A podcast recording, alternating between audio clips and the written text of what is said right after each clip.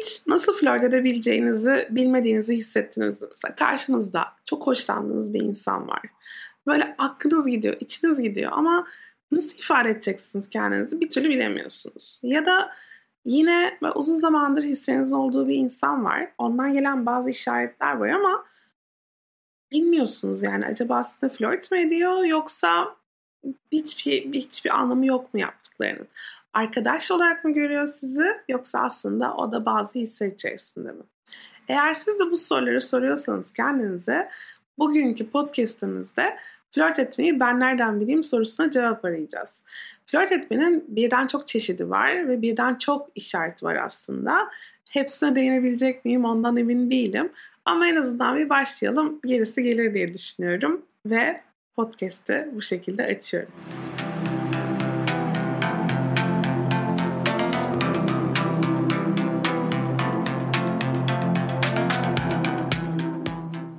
Psikolog doktor Gizem Sürenkök. Ben nereden bileyim'in bu yeni bölümünde flört etmeyi ben nereden bileyim diyoruz.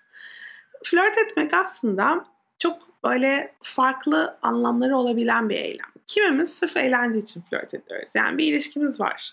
Gayet mutluyuz ama böyle sırf eğlence olsun diye bir anlam ifade etmeden, sonu bir yere varmadan flört edebiliyoruz. Kimimiz mesela bir restoranda garsonla flört ediyoruz. Kimimiz arkadaşlar arasında flört ediyoruz. Kimimiz mesela sonunda bir yere varsın diye mesela cinsellik için flört ediyoruz. Kimimiz birinden çok hoşlanıyoruz, onu elde etmek için flört ediyoruz. Aslında flörtün çeşit çeşit motivasyonu var. Hatta hadi itiraf edelim. Bazılarımız sırf kendimizi daha iyi hissetmek için, güzel hissetmek için ya da böyle hoş hissetmek için hala beğeniliyor muyum bir göreyim bakayım diye de flört ediyoruz. Yani flört etmenin birden fazla anlamını onore ederek devam edelim. Şimdi flört etmek deyince aslında flörtün çeşitli aşamaları var. Yani bir anda flört etmek öyle hemen başlamıyor. Farklı kültürlerin, farklı dinlerin, hatta cinsiyetlerimizin flört etmekte etkileri var. Bunlar üzerine biraz konuşalım isterim. Mesela erkekler için flört birazcık daha belirgin yapılabilir bir şeyken kadınlar için flört etmenin daha biraz daha üstü kapalı yöntemleri oluyor. Yine de farklı kültürlerde kadınların nasıl flört ettiğine bakan araştırmacılar aslında birbirinden çok farklı kültürlerde bile birbirine benzer davranışlar bulabiliyorlar. O da böyle şöyle biraz uzun uzun bakıp bir gözlerini devirip ondan sonra tekrar bir bakmak gibi e, bir böyle bir davranış e, dizilimi olduğunu görüyor araştırmacılar. Ama yine de her kültürde tam olarak böyle diyemiyoruz. Çünkü özellikle uzak doğu kültürlerinde direkt gözün içine uzun uzun bakmak çok da hoş karşılanmayabiliyor. O yüzden bunu yaparken dikkatli olabilirsiniz. Onu bir uyararak söyleyeyim size dokunmanın e, aşama aşama olduğunu mesela anlatmak isterim ama oralara gelmeden önce mesela aslında dini görüşlerimiz veya e, hayata bakış açımız burada birazcık daha mesela böyle muhafazakar bir yapıya sahipsek flörtü çok belirgin bir şekilde yapmaktan hoşlanmayabiliyoruz. Ama bu her şeyin belirleyicisi olmak zorunda değil tabii ki. Kültürel olarak da bu arada bazı kültürler flörte daha açıkken ve daha flörte izin verirken bazı kültürler bu konuda daha kapalı olabiliyor. O yüzden aslında biriyle flört ederken onun nasıl bir kültürden geldiğini, nasıl bir hayata bakış açısına sahip olduğunu anlayabilirseniz bu da size yardımcı olabilir onunla flört ederken. Tabii flörtün bazı çeşitleri de var. Mesela bazı insanlar daha geleneksel flörtçüler. Yani çoğu zaman heteroseksüel ilişkilerden bahsediyorum bu arada bu kayıt esnasında. Ee, geleneksel flörtçüler genellikle erkeklerin ilk adımı atmasını bekliyorlar. Kadın burada daha karşı tarafın davranışlarını gözlemliyor ve ona göre kendisini konumlandırıyor. Erkek ilk adımı atıyor. Kadın değerlendirip ona göre karar veriyor. Ama her flört geleneksel flört şeklinde ilerlemiyor. Bazı flört şekillerine daha fiziksel davranışlar ön planda. Daha çok dokunuşlar ve e, karşı tarafın o dokunuşları nasıl karşılık verdiği üzerinden giden bir flört şekli de var. Bir de samimi flört şekli. Orada böyle kendimizi olduğumuz halimizi ortaya koyduğumuz ve ben işte böyleyim tatlı ve komik bir insanım bakalım beni beğenecek misin dediğimiz bir flört şekli de var mesela. Ya da daha nazik daha böyle yavaş yavaş ilerlediğimiz karşı tarafa e, karar vermesi için güzel bir alan bıraktığımız bir flört şekli de mümkün. Şimdi flörtün aşamalarına baktığımız zaman kadınla erkeğin flört etme noktasında ne aradığına da değinmemiz gerekiyor. Genellikle kısa vadeli ilişkilere odaklandığımızda fiziksel çekicilik, karşımızdaki insanı beğenip beğenmememiz en önemli kriter haline gelmişken uzun vadeli ilişkilerde karşımızdaki kişinin nazik olması, anlayışlı olması, sevecen olması gibi kriterlere önem veriyoruz. Flörtte karşı tarafın dikkatini çekmek çok önemli. Karşı tarafın dikkatini çekerken tabii ki fiziksel özelliklerimiz önem taşıyor. Fiziksel özelliklere baktığımızda mesela karşı tarafın özellikle yüzüne baktığımızda orada bazı kriterler bizi o kişiye karşı daha ilgili hale getirebiliyor. Bunlardan bir tanesi karşımızdaki kişinin bebeksi yüz ifadesine, yüz özelliklerine sahip olması. Mesela kocaman kocaman gözler, hafif çıkık bir alın. Bu böyle bize o insana karşı bir sempati uyandırıyor ve ona yaklaşma isteği duyuruyor. Başka bir özellik de cinsel olgunluk gösteren özellikler. Bu bize karşımızdaki insanın artık ergenliği bitirdiğini ve e, cinsellik için yeterince hazır bir yaşta olduğunu gösteriyor. Mesela erkeklerde çene yapısı, kadınlarda dolgun dudaklar ve böyle çıkık elmacık kemikleri buna işaret ediyor. Ama bütün bunlardan daha da önemli olan bir üçüncü özellik grubu var. Bu da dışa vurumsal özellikler diye çevireyim. Expressive features diye geçer.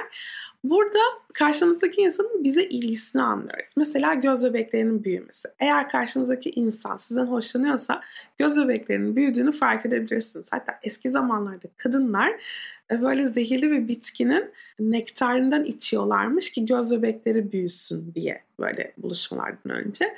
Şimdi artık onu yapmıyoruz. Temkinli oluyoruz ama zaten karşımızdaki insanla hoşlanıyorsak göz bebeklerimizin büyüdüğünü görebiliyoruz. Bir de mesela kaşlarımızın kalkması yani karşımızdaki insanı ilgiyle dinlerken kaşlarımız istemsizce zaten biraz kalkıyor. Ve bir de gülüş alanımızın büyüklüğü. Eğer böyle kocaman bir gülümsemeyle karşımızdakini dinliyorsak zaten karşımızdaki kişi biliyor ki biz ona karşı çok da boş değiliz. Şimdi flörtün böyle ilk aşamalarından bahsetmişken bir sonraki aşaması karar verme ve yaklaşma. Yani gözümüze kestirdik birini ve ona yaklaşmaya karar verdik. Bunu nasıl yapacağız? Ona biz mi yaklaşacağız yoksa onun bize yaklaşmasını sağlayacağız? Mesela birazcık saçlarımızı oynasak, biraz böyle yere bakıp ona baksak bize yaklaşır mı acaba? Ya da ne yapmamız gerekiyor bize yaklaşması için o insanın? Genellikle bu aşamada yine heteroseksüel ilişkilerde kadınların bana yaklaşabilirsin sinyalini verdiği, erkeklerin ise bu sinyalleri doğru okuyup doğru yöntemlerle yaklaşması gerektiğini görüyoruz. Şimdi burada bir çok dikkatli olmak istiyorum ve şunu söylemek istiyorum. Buralarda mesajları yanlış okumamız mümkün. Ve eğer bir adım at, atıyorsak ve karşımızdaki insan bize hayır diyorsa, istemiyorum diyorsa bunu olduğu haliyle anlamalıyız ve geri çekilmeliyiz. Çünkü burada hayır hayır ben seni doğru anladım deyip ısrarcı davrandığımızda aslında flörtü hiç de güzel bir yere götürmüyoruz. Bu uyarıyı yaptıktan sonra devam etmek istiyorum. Burada iki tarafında istekli olduğu ve iki tarafına gerçekten flört etmeye açık olduğu bir durumdan bahsettiğimi vurgulamak istiyorum. Diyelim ki karşı taraf size ona yaklaşabileceğinizin mesajını verdi. Ve siz de ona yaklaştınız. Konuşmayı nasıl açmalısınız? Buraya gelmeden önce bir küçük şey daha söylemek istiyorum. Burada erkeklerin kadınların verdiği sinyalleri biraz fazladan olumlu okuduğunu gösteren çalışmalar var. Yani erkekler burada doğru anlamışımdır ya diye girebiliyorlar duruma. Bunun aslında evrimsel bir tarafı da var. Yani erkeklerin evrimsel olarak birazcık daha az seçici davranabildiklerini görebiliyoruz. Veya daha böyle İngilizce overread denir. Yani böyle fazladan olumlu anlayıp hani böyle altını fazladan okumak diye çevirelim. Bunu daha fazla yapmaya meyilli olduklarını görüyoruz. Kadınlar bunu yapmıyor. O yüzden bunu yapıyor olabilirsiniz yanlışlıkla. Orada biraz dikkatli olup dediğim gibi kadından gelen sinyali eğer yanlış anladıysanız da geri çekilmenizi şiddetle, önemli tavsiye ediyorum. diyelim ki her şey doğru gitti, doğru anladınız, yaklaşmanız gerekiyor. Burada kadınların zannedilerin aksine böyle esprili yaklaşımlardan ziyade daha böyle bir nazikçe nasılsın, seni tanımak isterim gibi böyle daha kibar bir yaklaşımı veya böyle ya yanına gelmek için yan, yana gelmek çok istiyorum ama biraz çekiniyorum açıkçası. Yine de konuşabilir miyiz gibi böyle dürüst ve içimizi açan bir yaklaşımı tercih ettiklerini görüyoruz. Erkekler ise bu üç yaklaşımdan üç yaklaşım arasında bir tercihte bulunmuyorlar. Hepsine açıklar. Bu da yine bir cinsiyet farkı olarak flört esnasında karşımıza çıkıyor. Bu arada podcastlerimi uzun zamandır dinleyenler benim çok da cinsiyet farklılıklarından bahsetmediklerimi bilirler. Çünkü cinsiyet farklılığını o kadar da çok görmüyoruz. Ama flört söz konusu olduğunda burada birazcık daha fazla gördüğünüz gibi. O yüzden biraz daha vurgulayarak anlatmaya çalışıyorum hepinize.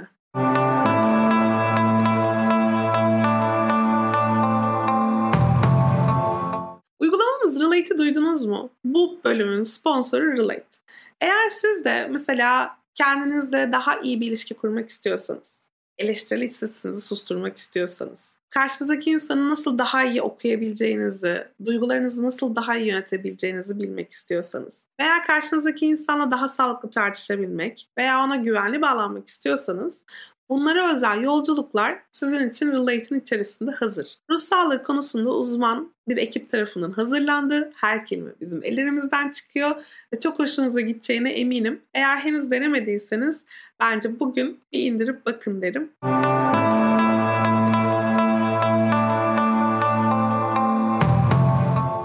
Şimdi diyelim ki bütün bu geçtik. Artık konuşmaya başladık ve gayet böyle birbirimize dokunabileceğimiz yani bir sonraki aşamaya geldiğimiz bir noktadayız. Bu noktada dokunmayı başlatanın genellikle kadın olduğunu görüyoruz. Yani kadın olduğunda flörtün daha iyi ilerlediğini görüyoruz diyeyim hatta. Bu noktada kadının çok hafifçe, çok yavaşça erkeğin eline dokunduğu ve koluna dokunduğu e, bir e, şeyin, bir hamlenin flörtü daha ileri aşamaya götürebildiğini görüyoruz. Erkek daha kadını beklemeden eline omzuna atmak gibi böyle daha büyük hamlelerde bulunduğunda bunun reddedilme ihtimali daha yüksek. O yüzden burada kadından bir hamle beklemek daha iyi bir fikir olabilir. Şimdi bunlar aslında flörtün aşamaları olarak anlattım. Literatürde de böyle geçiyor. Ama benim size anlatmak istediğim başka şeyler de var. Yani bu kısmın dışında. Mesela bir insanın bize karşı yakınlık gösterdiğini nasıl anlarız? Biz kendimiz yakınlık göstermek istediğimizi nasıl anlarız? Burada kültürel farklılıklar nasıl devreye giriyor gibi bazı konulara değinmek istiyorum. Çünkü onlar da bence flörtün olmazsa olmazları. Ee, bir de tabii mesela bağlanma stillerimiz de flörtte farklılıklar getirebiliyor. Onlara da bir değinmek isterim. Ee, şimdi karşımızdaki insanla flört ederken mesela bir ilk buluşma esnasında veya ilk buluşmadan sonra kendimizi açmak, yani duygusal olarak kendimizden bahsetmek, kendi e, iç dünyamızı karşımızdaki insanla paylaşmak aslında yakınlık kurmanın ilk ve en önemli aşaması. Yani eğer siz karşınızdaki insana böyle bir anda kendinizden daha çok bahsetmek istiyorsanız, kendinizi daha fazla o insana anlatmak istiyorsanız aslında o insana karşı bir şeyler hissettiğinizi fark edebilirsiniz. O insan da size bunu yapıyorsa ondan bunu olumlu bir sinyal olarak alabilirsiniz. Burada yine de çok dikkatli olmakta fayda var. O da şu yani eğer bir anda mesela bir akşam oturup böyle bütün hayat hikayenizi, bütün hayallerinizi, hedeflerinizi, korkularınızı, başınıza gelen her şeyi anlatıyorsanız bu biraz ürkütücü olabiliyor karşı taraf için. O yüzden burada aşama aşama gitmek ve karşı taraftan bizi anladığına, bizi her halimize kabul ettiğine dair sinyaller alarak ilerlemek daha temkinli ve güzel bir davranış oluyor. Çünkü e, bazen öyle şeyler anlatıyoruz ki karşımızdaki insanlar korkarak uzaklaşabiliyor. o yüzden yavaş yavaş gitmekte fayda var. Tabii burada bağlanma stilleri çok önemli. Çünkü kaygılı bağlanan insanların bunu böyle hemencecik yaptığını görüyoruz. Böyle yakınlaşma sinyallerini alır almaz her şeyi anlattıklarını, anlatmak istediklerini. Çünkü bir an önce kendilerini karşı tarafın karşısına koyarlarsa o insanın onları terk etmeyeceğini daha fazla düşündüklerini görüyoruz. Ama maalesef bu karşı tarafı korkutabiliyor. O yüzden burada dikkatli olalım. Kaçıngan bağlanan insanlar da kendi açmak konusunda çok daha yavaş ilerleyebiliyorlar. Bu da bazen karşı tarafı çok zorlayabiliyor. O yüzden e, kaçıngan bağlanan insanlarla ilişki kurarken onların yakınlık kurma e, eylemlerinin birazcık daha yavaş gidebileceğini bilirim ve biraz daha sabırlı olalım diye söylemek istiyorum.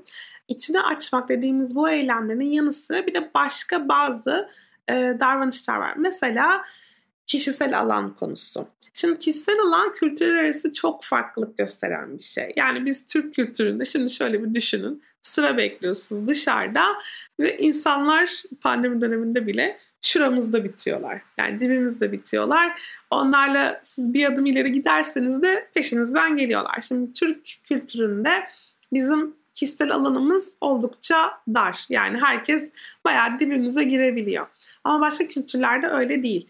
O yüzden e, farklı kültürlerden insanlarla flört ederken o kişisel alana önem vermek gerekiyor. Genellikle biz karşımızdaki insanla yakınlık kurmak istiyorsak onu kişisel alanımıza daha çok dahil edebiliyoruz. Yani şöyle düşünün ben sizinle şimdi konuşuyor olsaydım ve bir anda şuranızda bitseydim muhtemelen size çok tuhaf gelirdi bu. Bana çok tuhaf gelirdi bu arada. Ama bir insan, hoşlandığınız bir insan size şu mesafeden yaklaşırsa çok güzel bir şey değil mi? Yani çünkü daha fazla yakınlık kurabiliyorsunuz. Ama bunu da çok böyle adım adım yapmak lazım. Yani bir anda mesela ilk buluşmada o kadar yakınlaşmak ilk anda karşınızdaki insanı çok rahatsız edecektir. Ama yavaş yavaş e, birbirimize yakınlaştığımızda eğer hoşlanıyorsak birbirimizden bir gerçek. Mesela ilk buluşma esnasında bir masanın iki tarafında oturan bir çifti seyredebilirsiniz. Eğer iyi gidiyorsa ilk buluşma yavaş yavaş insanlar birbirlerine doğru eğilmeye başlıyorlar. O alanı kapatmaya başlıyorlar. Bu da proxemics diye geçer. Kişisel alan bunu kapattıklarını ve birbirlerine artık daha yakın hissettiklerini gösteren işaretlerden bir tanesi. Buradan da şeye geçmek istiyorum. Dokunmak. Yani karşımızdaki insana ilk fiziksel temas kurmak istediğimizde nereden başlamalıyız? Hangisi onu rahatsız etmeden bizim ilgimizi gösterir? Şimdi burada tabii böyle tatlı, küçük alt mesaj verebilecek şeyler var. Mesela ah yanlışlıkla dizimiz değdi ya da tuzluğu almaya uzanıyordum ellerimiz birbirine değdi gibi şeyler zaten her zaman mevcut. Bunları her zaman yapabiliyoruz. Ve burada aslında karşımızdaki insanın tepkisini ölçmek de daha kolay oluyor. Elini çekiyor mu, dizini çekiyor mu? Yani eğer bunu yapıyorsa o zaman bir sonraki aşamaya geçmeden, geçmemek veya geçmeden önce ciddi bir şekilde karşıdaki insanı gözlemlemek gerekiyor. Onu söyleyelim. Ama eğer karşılığını alıyorsanız o zaman aslında bir sonraki e, hamle için belki de o insan hazır diyebiliriz. E, burada birbirimize dokunmak için olabilecek en az kişisel nokta daha çok böyle kolun üst kısımları, dirsek, dirseğin üstü gibi bölgeler. Bunlar böyle çok da rahatsız olmadığımız, yabancı bir insan bile işte dirseğimize dokunduğunda çok da umursamadığımız bir bölge. Ama mesela omuz, sırt, el bunlar daha yakınlık içeren bölgeler ki buradan da daha devam edebiliriz. Mesela bacaklar e, ve daha başka bölgeler buralarda aslında çok daha fazla yakınlık içeriyor. Oralara gitmeden önce diğer aşamaları e, başarıyla kat etmemiz gerekiyor. Dikkatli olmakta fayda var. Dokunmak söz konusu olduğunda bu arada mesela karşı tarafa dokunurken yaptığımız basınç da çok önemli. Yani böyle çok hafif elin üzerinden geçmekle elimizi karşıdaki kişinin elin üzerine koymak ya da işte kolun üzerine koymak e, arasında da bir fark var. E, bu arada mesela bir arkadaşımıza çok rahatlıkla yapabileceğimiz bir hamle, flört ettiğimiz kişiye çok rahatlıkla yapabileceğimiz bir hamle olmayabiliyor. Onu da düşünmemiz lazım. Aslında yani karşımızdaki insanın çok rahat davranması illa flört göstermek zorunda değil. Ee, belki de size arkadaşça davranıyordur ve arkadaş rahatlığında hareket ediyordur. O yüzden orayı da iyi okumakta fayda var. Bir başka yine flört gösteren ve yakınlık işaret edebilen şey ses tonumuz. Daha önce hiç düşündünüz mü bilmiyorum. Mesela bir masada oturuyorsunuz bir arkadaşınızla. Bir ilişkisi var mı haberiniz yok. Ve bir anda telefon çalıyor. Karşınızdaki kişi telefonu açıyor. Ve siz onun daha önce hiç duymadığınız bir ses tonu duyuyorsunuz. İnce ve biraz yüksek. Canım merhaba. Bir dakika biriyle flört ediyor. O anda anlıyorsunuz. Çünkü ses tonu aslında hoşlandığımız insanlarla konuşurken biraz inceliyor ve biraz yükseliyor. Burada bakın bebek gibi konuşmaktan bahsetmiyorum. Lütfen onu yapmayın. Ee, karşınızdaki insanla biraz daha ince ve yüksek konuşmakla kelimeleri bebek gibi söylemek arasında ciddi bir fark var. İşte o güzel bir flört değil ama sesimizin incelip yükselmesi yakınlık işaret edebilir. O yüzden karşımızdaki insanın ses tonuna dikkat etmekte fayda var diye düşünüyorum.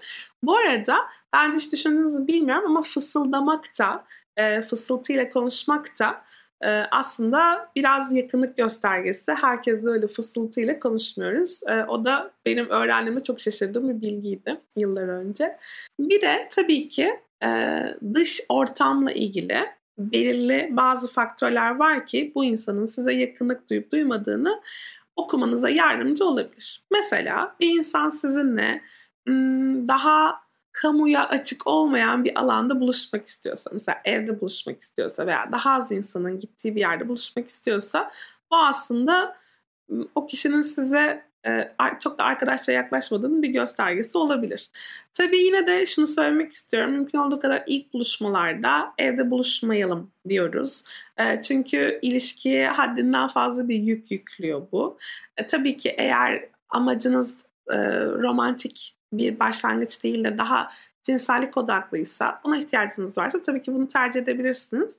Ama romantik bir ilişkinin başlangıcı için evde buluşmak bir anda e, fazla yakınlık getirdiği için kişileri kişilere fazla baskı yapabiliyor. O yüzden mümkünse ilk buluşmalarınızı birazcık daha hmm, çok kalabalık olmayan ama bir yandan da herkesin bulunabileceği böyle bir kafe, bir bar gibi bir ortamda yapmanız daha iyi olabilir. Loş ışık göz bebeklerini büyüttüğü için bir yandan daha fazla yakınlık gösterir ve yakınlık arttırır. O yüzden ilk buluşmalarınızı loş ışık içeren yerlerde yapabilirsiniz. Bu da benim size küçük bir tavsiyem olsun. Ee, onun dışında bazı aktiviteler herkese yapılmaz. Yani mesela düşünün şöyle bol soslu bir hamburger yiyorsunuz böyle. Isırdığınız anda akıyor her şey. Bunu herkesin karşısında yapmak istemeyebilirsiniz. Hele ilk buluşmada hiç yapmak istemeyebilirsiniz. Onu böyle biraz daha flörtün ilerleyen aşamalarına saklayıp böyle daha nazik, daha böyle kendimizi çok da ortaya koymadığımız e, şekilde hareket ed- ediyoruz genellikle ilk buluşmalarda. Eğer karşınızdaki sizin yanınızda çok rahat hareket ediyorsa bu sizin yanınız sizi arkadaş olarak gördüğü anlamına da gelebilir. Ya da gerçekten sizinle flörtün ilerleyen aşamalarına geldiğini de ifade edebilir. O yüzden bu, bu açıdan bakalım derim. Şimdi gelelim bir de flört konusunda konuşurken alkol konusuna. Herkes alkol almıyor tabii ki türlü sebeplerle. Ama alkol alan bir bireyseniz ve alkol almaya karşı değilseniz sadece bir kadeh alkolün burada vurgulamak istiyorum. Çünkü fazlasının yararı yok zararı var. Bir kadeh alkolün hem bizi biraz daha çekici gösterdiğini hem de karşımızdaki insanı daha çekici görmemize yardımcı olduğunu gösteren çalışmalar var. Ama yine söylüyorum bir herkes alkol almayabilir. İki alkolün fazlası kesinlikle zararlı. O yüzden bir kadehi vurgulayarak bu kısmı da iletmiş olayım. Bunlar benim bugün size flörtle ilgili anlatmak istediklerim. Flört etmeyi nereden bileyim deyince e, bunlar umarım işinize yaramıştır ve e, umarım hem kullanabilirsiniz hem de sizinle flört eden insanları artık daha kolay anlayabilirsiniz. Tabii ki flörtün çok kişiye özgü olduğunu ve hepimizin flört ederken belli başlı diğer insanlardan farklı tarzları olduğunu da söylemekte fayda var. Yani şimdi ben size genel geçer olan şeyleri anlatmaya çalıştım elimden geldiğince ama siz bunları yine kendinize uyarlayacaksınız ve flörtünüzü öyle yapacaksınız.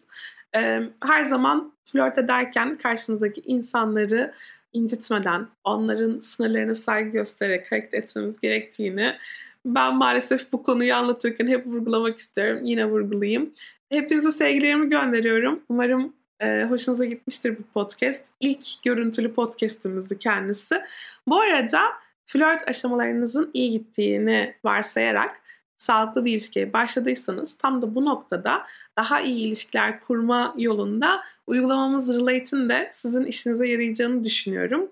Relate'te hem güvenli bağlanma hem daha iyi tartışmalar yürütme gibi böyle birbirinden farklı yolculuklarımız var.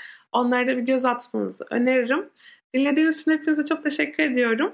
Hepinize sevgilerimi gönderiyorum. Bana her zaman sosyal medya üzerinden ulaşabilirsiniz. Hoşçakalın.